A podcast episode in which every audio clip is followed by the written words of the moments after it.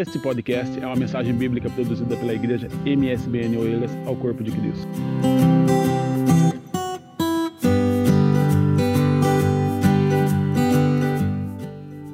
Paz do Senhor, igreja. Boa noite. É uma grande alegria estar aqui na casa do Senhor, ainda mais com essa tarefa de falar a respeito de Deus para vocês e para quem está na internet. Se a gente conseguir transmitir na internet, que a gente estava com um probleminha lá, mas eu acho que Deus vai nos abençoar nisso também. Foi como o irmão Paulo falou, a gente está nessa fase, né, às sextas-feiras, de falarmos de assuntos do cotidiano. Falamos sobre o casamento com o Marco Antônio, com a Cida. Falamos na sexta-feira passada com a Vanessa sobre capacitação e etc. E hoje nós vamos falar sobre crises e oportunidades. E antes de entrarmos na palavra de Deus, eu trouxe aqui uma definição só para a gente ter uma noção de que seria uma crise. Slide 1. Slide 2, desculpa. Slide 2. Está escrito slide 2.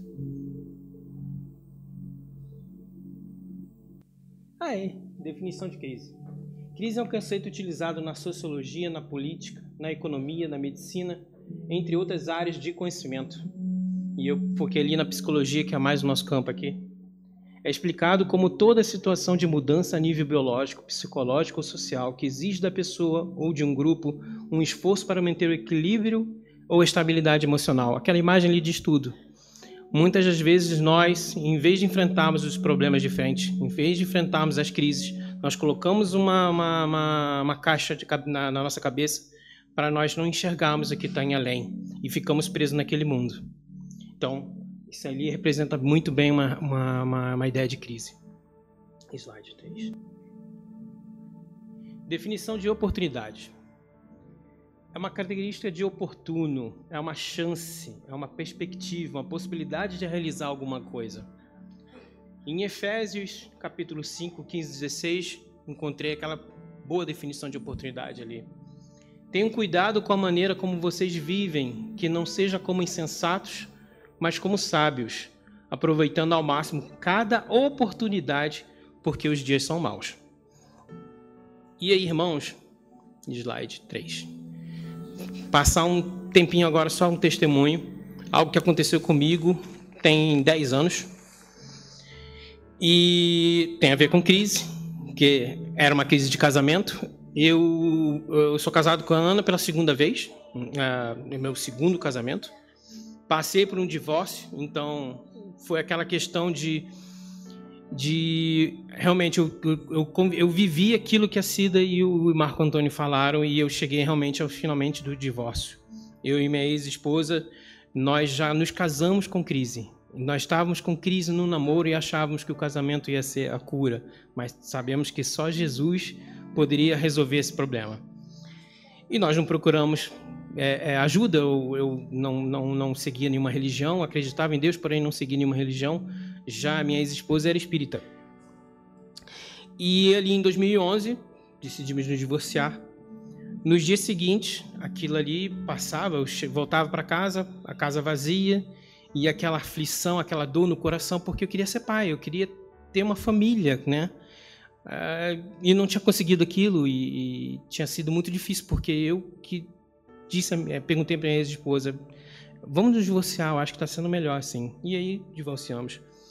O incrível é que, durante esse momento de divórcio, apareceu uma oportunidade.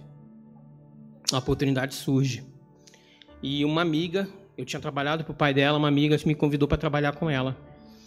Ela era evangélica. Eu não tinha tido, até então, até 2011, eu nunca tive contato com evangélico algum. Não sabia o que era orar, minha família é católica, apostólica romana mesmo, né, de a igreja, de rezar o terço. E conversando com essa minha amiga, eu resolvi abrir meu coração com ela, e ela falou, olha, Bruno, Jesus é a solução para os seus problemas. E ela me presenteou com uma Bíblia e disse, Bruno, toda vez antes de dormir, leia o Salmo 91. E eu lia 2, 3 vezes, e aquilo ali me confortava muito. E, gente, eu era um cara preconceituoso, então o que eu estava a fazer ali era uma coisa grande, tremenda, e Deus já estava a agir na minha vida. E tinha surgido um projeto importante. Eu trabalhava numa empresa e essa empresa ofereceu um escritório para dormir no escritório, para não voltar para casa, para vocês terem uma ideia de como eu estava impactado com aquela situação. Meu chefe, Bruno, dorme aqui no escritório, você consegue adiantar os serviços, não sei o quê. Mas aí essa menina que tinha me chamado para trabalhar com ela, ela falou, Bruno, vamos lá para sábado e domingo para minha casa, eu tenho um projeto lá, a gente toca lá de casa. Fui para a casa dela. Já no sábado de manhã, no café da manhã, no pequeno almoço, a mãe dela, que também era evangélica, né, começaram a falar de Jesus para mim, começaram a orar comigo, e aí me convidaram para ir para a igreja, a Assembleia de Deus. E tá lá eu, com os foguinhos do reteté, e eu que era totalmente preconceituoso, eu achava aquilo ali uma palhaçada, aquele pessoal gritando, aquilo ali, não acreditava em nada, não acreditava em nada. E só eu entrar na igreja era um agir de Deus na minha vida, porque era uma coisa de 880, era uma coisa que não batia certo. E logo em seguida, assim que eu entrei na igreja, irmãos, eu comecei a chorar. Chorava igual uma criança. Era uma coisa indescritível, eu não sabia, eu não sei ainda, eu não sei, claro, era o Deus agindo já na minha vida e abrindo meu coração para receber a palavra, para receber o louvor. Eu não sabia o que era louvor. Eu sabia que era funk, que era techno, essas coisas do mundo. Agora louvor, eu não sabia o que era um louvor. Aline Barros, eu nunca tinha ouvido falar em Aline Barros, para vocês terem uma ideia, eu era totalmente desligado do mundo crente. E a mãe dessa minha amiga passou um lenço, eu comecei a enxugar as lágrimas lá, e aí pensando nos meus filhos que eu poderia ter tido, eu tive 14 cães com essa minha ex-esposa, mas os filhos que eu queria não cheguei a ter. E aí, irmão, Deus foi agindo na minha vida.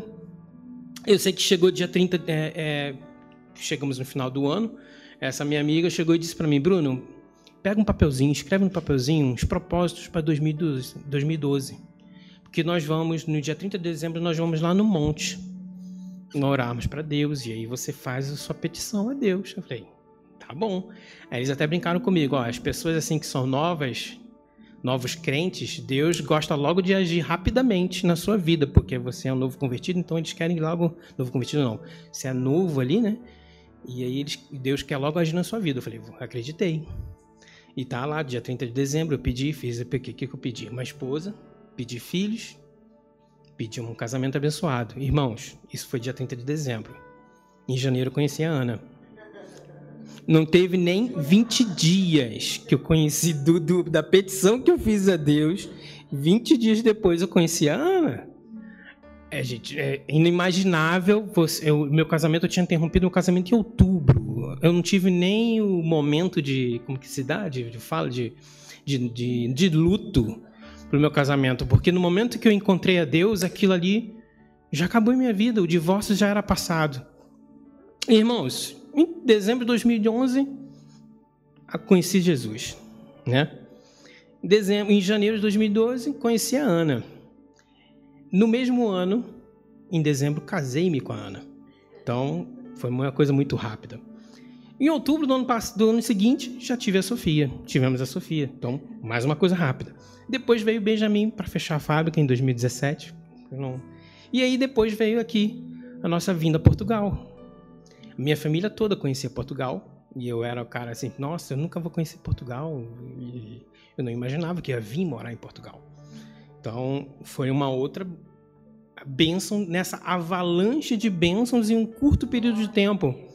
Logo depois de uma crise dessa tão forte como era o divórcio, né? Então, sobre oportunidade, a oportunidade apareceu. Eu poderia ter dito para a menina, quando ela me convidou para a casa dela, para trabalhar com ela, e ela começou a falar de Deus, eu poderia ter falado para ela, não fala comigo de Deus, não fala comigo de Deus. Eu poderia ter feito isso. O que eu fiz? Eu abracei a oportunidade que foi me dada durante uma crise, e eu consegui superar aquela crise em nome de Jesus. Irmãos, para superar uma crise, existem 3 pilares: a oração, o jejum e o propósito. Sem eles, a gente não consegue superar uma crise. Tanto que eu não sabia o que era orar, muito menos o que é jejuar. Propósito de vida, né? A gente faz planeamento para nossas vidas, né? Eu sei que eu tenho um primo que ele adorava fazer um planeamento para a vida dele, e ele seguia a risca aquele planeamento, até que ele teve um filho com uma namorada, e ele destruiu a vida dele porque ele tinha um planeamento na cabeça dele há 10 anos atrás, e ele destruiu a vida dele por conta de um planeamento que ele tinha pensado algo para ele, mas que provavelmente não era, não era algo que Jesus queria para a vida dele. E oração, para que serve oração? Para desenvolver nossa intimidade com Deus. E aí, como conseguimos ter essa intimidade com Deus? Orando, conversando com o Pai. E ali eu separei 3 passagens em Salmos, capítulo 4, versículo 3, onde diz: saibam que o Senhor escolheu o piedoso, o Senhor ouvirá quando eu o invocar. E lá em Mateus, capítulo 6, versículos 7 e 8, complementa o que eu quero dizer nesse versículo anterior. Eu orando, não useis de vãs repetições, como os gentios, que pensam que por muito falarem serão ouvidos. Não vos assemelheis, pois, a eles, porque vosso Pai sabe que vos é necessário antes de vos lhe perdides. Então não adianta você pedir a Deus aquilo que Ele não vai te dar. Ele vai te dar aquilo que Ele acha que é necessário para você. Em Mateus, capítulo 7, versículos 7 e 8, Jesus fala: pedi e dar-se-vos-á, buscai e encontrareis, batei e abrir-se-vos-á, porque aquele que pede recebe, e o que busca encontra, e ao que bate se abre. Amém? Em Filipenses, capítulo 6, versículo 6, Paulo, ele fala sobre ansiedade.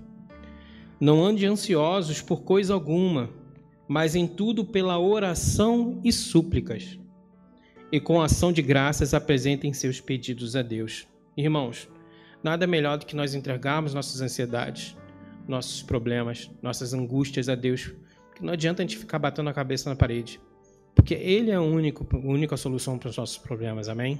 Aleluia. E aí nós chegamos ao segundo pilar, que era o jejum. O jejum serve para nós buscarmos a Deus. O jejum serve para nós deixarmos de termos alimento real, alimento para o nosso corpo, e termos um alimento para o nosso espírito, porque com esse alimento espiritual nós conseguimos aproximarmos de Deus. E aí nós temos outras passagens que diz isso. Em Joel, capítulo 2, versículo 12. Ainda assim, agora mesmo diz o Senhor: convertei-vos a mim de todo o coração, e isso com jejuns, e com choro e com pranto. Deus ali está falando com o povo, que é para o povo voltar para Ele. E o que Jesus indica ali para você voltar para Ele? Jejum. Para quê? Para você se abrir, para você realmente ter um relacionamento com Deus. Em Esdras, capítulo 8, versículo 21, está escrito: então apregoei ali um jejum junto ao rio Ahava, para nos humilharmos diante da face de nosso Deus, para lhe pedirmos caminho direito, para nós e para nossos filhos e para toda a nossa fazenda. Irmãos, vocês sabem quantos quilômetros tem daqui de Lisboa para Paris? Mais ou menos 1.600 quilômetros.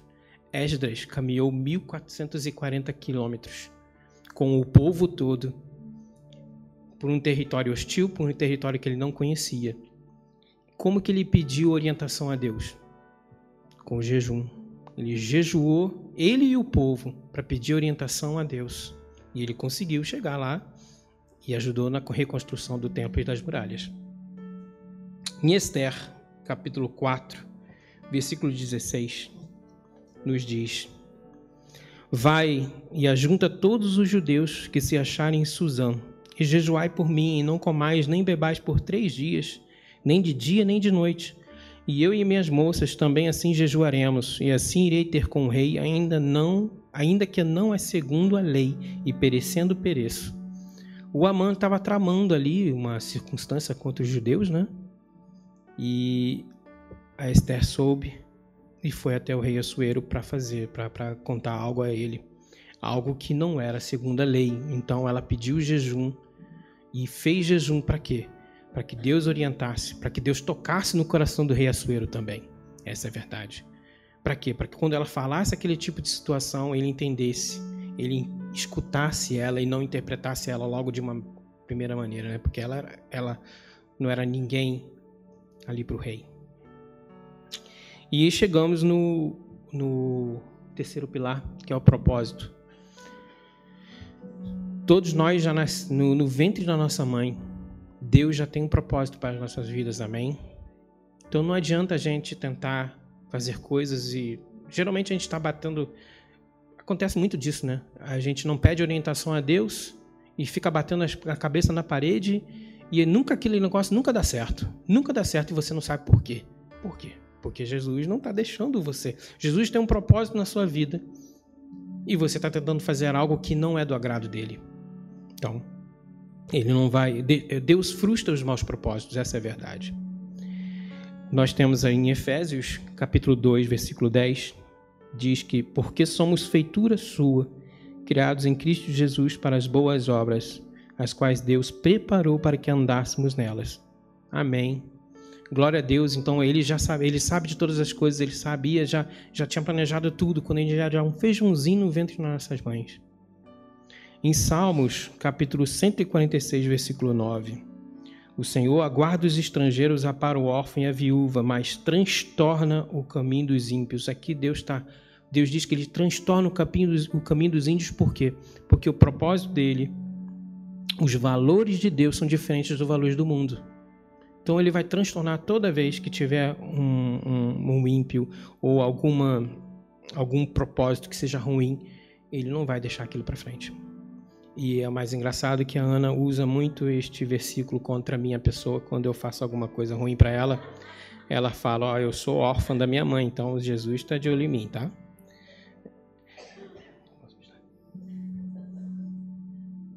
E aqui agora nós temos 7 grandes exemplos bíblicos de crises e oportunidades. O primeiro deles, todo mundo conhece, primeiro livro de Samuel, capítulo 17, que fala sobre Davi e Golias. Davi era um garoto pequenino, Davi não tinha nenhuma experiência militar, Davi era um adolescente, imagina um adolescente, e ele lutou contra Golias. E Deus foi maravilhoso porque Deus demonstrou que o problema, a crise pode ter o dobro, o triplo do teu tamanho, mas se você estiver com Deus, você vencerá. Amém? E outra coisa que eu acho que é interessante. Davi fala para o rei, Saul, que ele já tinha lutado contra leão, já tinha lutado contra urso. Irmãos, se eu convidar alguém aqui para montar uma mãozinha na jaula de um leão, de um urso no jardim zoológico, você teria coragem? Na jaula? Num leão, no urso que vive dopadão lá, toda coisa. Imagina aquele leão e aquele urso que o Davi pegou no meio da selva. Um urso, 2 metros de altura, 2,10 metros, ele devia ter a estatura do Golias. Então o que Deus fez ali com Davi? Deus capacitou ele para quando chegasse nesse momento contra o Golias, ele soubesse lidar contra o Golias. Porque se ele não tivesse enfrentado um leão ou um urso, como que ele ia lidar com o Golias? Como que ele conseguiria utilizar a ferramenta dele, aljava? Em 2. Esteja atento ao que pode acontecer no futuro. Nós temos que ser prudentes como José. Quando José interpretou os sonhos, ele sabia que nós teríamos os 7 anos de vacas magras. Então, no momento que ele conseguiu acumular riqueza, ele não se quebrou, ele não se deixou levar pela extravagância. Então, ele gastou o mínimo necessário. Amém? O item 3 completa o item 2. Tem uma reserva financeira. Esse é o mais complicado de todos nós, ainda mais por uma crise. Mas isso aqui é uma oportunidade, não só uma questão de crise, oportunidade, mas também o que você fazer quando entra numa crise. E José, ele sabia que viria uma crise. O que o José fez? No momento da colheita, 20%, um quinto do que for escolhido, poupança. Um quinto do que for escolhido vai para os silos, vai para os armazéns, onde aquilo ali vai ficar intocável, para que se no futuro precisasse utilizar desse trigo, ele seria usado. Irmãos, imagine se nós todo mês pegássemos, não sei que geralmente não é possível, mas imagine se a gente pegasse 20% do nosso salário todo mês, ao fim de 5 meses, nós teríamos um salário. Então, é um ensinamento que José já naquela época nos dava, para pegar, mesmo que seja 10%, 20%. Mas se você entra numa crise como essa, eu no início da crise, eu tive meu salário reduzido e 3 meses depois eu fui demitido. Eu não tinha reserva nenhuma, eu estava realmente sufocado. Mas graças ao meu Pai Celestial, ele me ajudou a superar essa crise. Ajude aos mais necessitados. Tem gente que acha que só porque tem dinheiro, né? Fica com aquela arrogância, não quer ajudar os mais necessitados. José, mais uma vez, nos ensina que mesmo ele sendo governador, mesmo ele tendo sido traído pelos irmãos, vendido pelos irmãos, jogado no buraco pelos irmãos, ele foi lá e deu alimento pelos irmãos. Não só para os irmãos, mas como para o povo. Então, José aqui ensina que ajudar sempre aos mais necessitados, mesmo nesses tempos de crise. E eu gostaria de acrescentar em Provérbios 11, capítulo 11, versículos 24 e 25, diz: há quem dê generosamente e vê aumentar suas riquezas. Outros retêm e o que deveriam dar e caem na pobreza. O generoso prosperará. Quem dá alívio aos outros, alívio receberá. Amém? Não seja uma pessoa acomodada. Isso aqui também vem de José, mais um ensinamento dele. A fartura faz com que nós fiquemos relaxados, né? A gente está conseguindo ganhar, está com um emprego razoável. Ah, não vou mais fazer nenhum trabalho, não vou fazer mais nenhum estudo, não vou mais me capacitar. Tem sempre que se capacitar, tem sempre que estudar. Nesse caso aqui, os silos estavam cheios de trigo. Faraó já tinha todos os gados, já tinha todas as ovelhas daquela região, já tinha tudo, porque o povo não tinha mais do que dar para pagar o alimento. E José poderia ter muito bem falado, não, ele como governador, ele poderia ter o direito, ele poderia, não, pode pegar de graça. Mas não, o que ele fez? Começou a comprar terra do povo.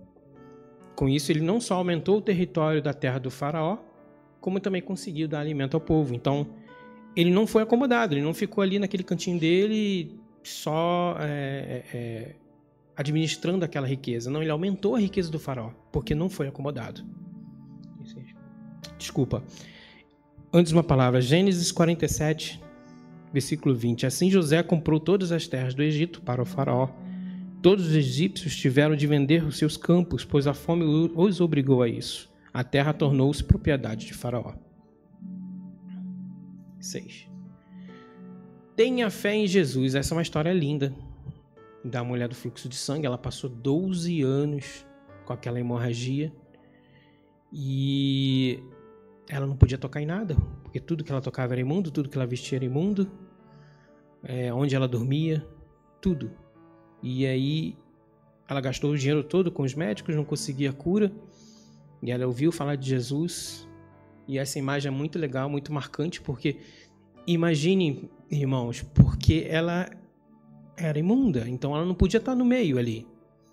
E provavelmente, deve ser verdade, ela rastejando foi ao pé de Jesus e tocou a sua vestimenta, porque ela tinha fé que Jesus ia curar ela.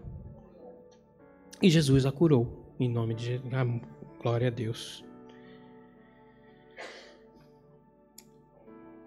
Pode passar. O 7 e o último exemplo bíblico, destaque-se.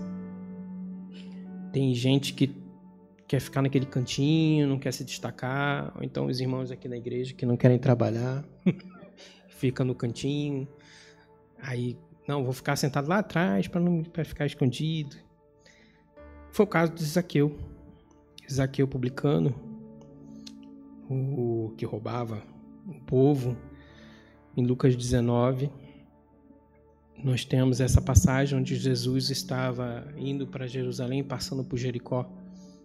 E Zaqueu vê Jesus e ele queria ver Jesus de mais de perto. E só que baixinho, como que ele ia conseguir, né? Um monte do povo lá. E ele avistou a figueira brava, subiu na figueira brava.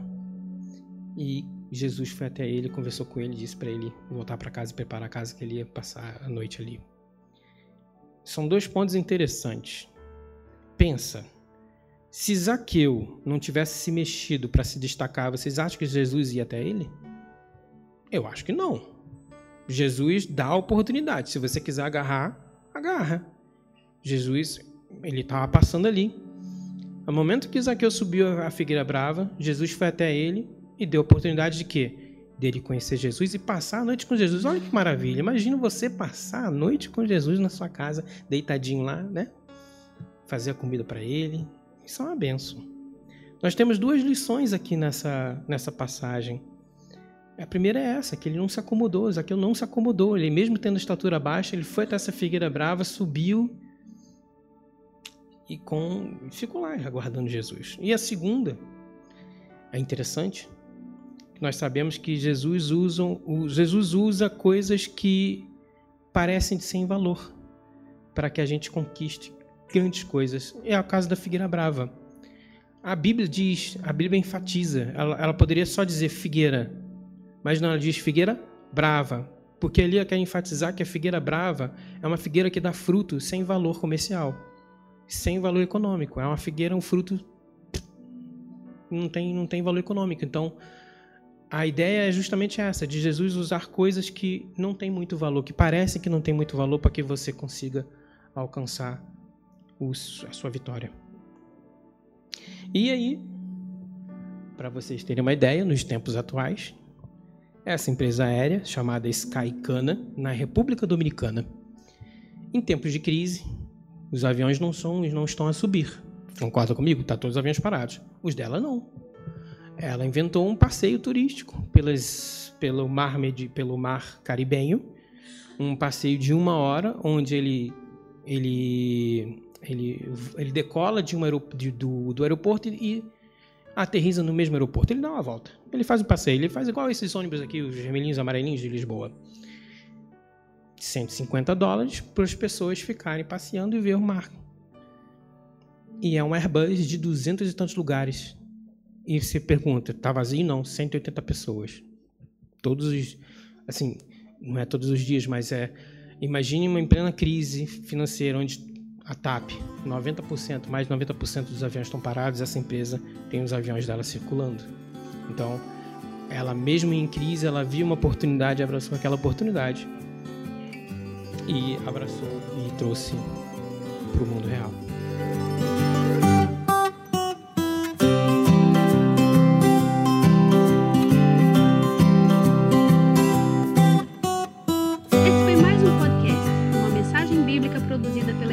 MSBN Oelhas.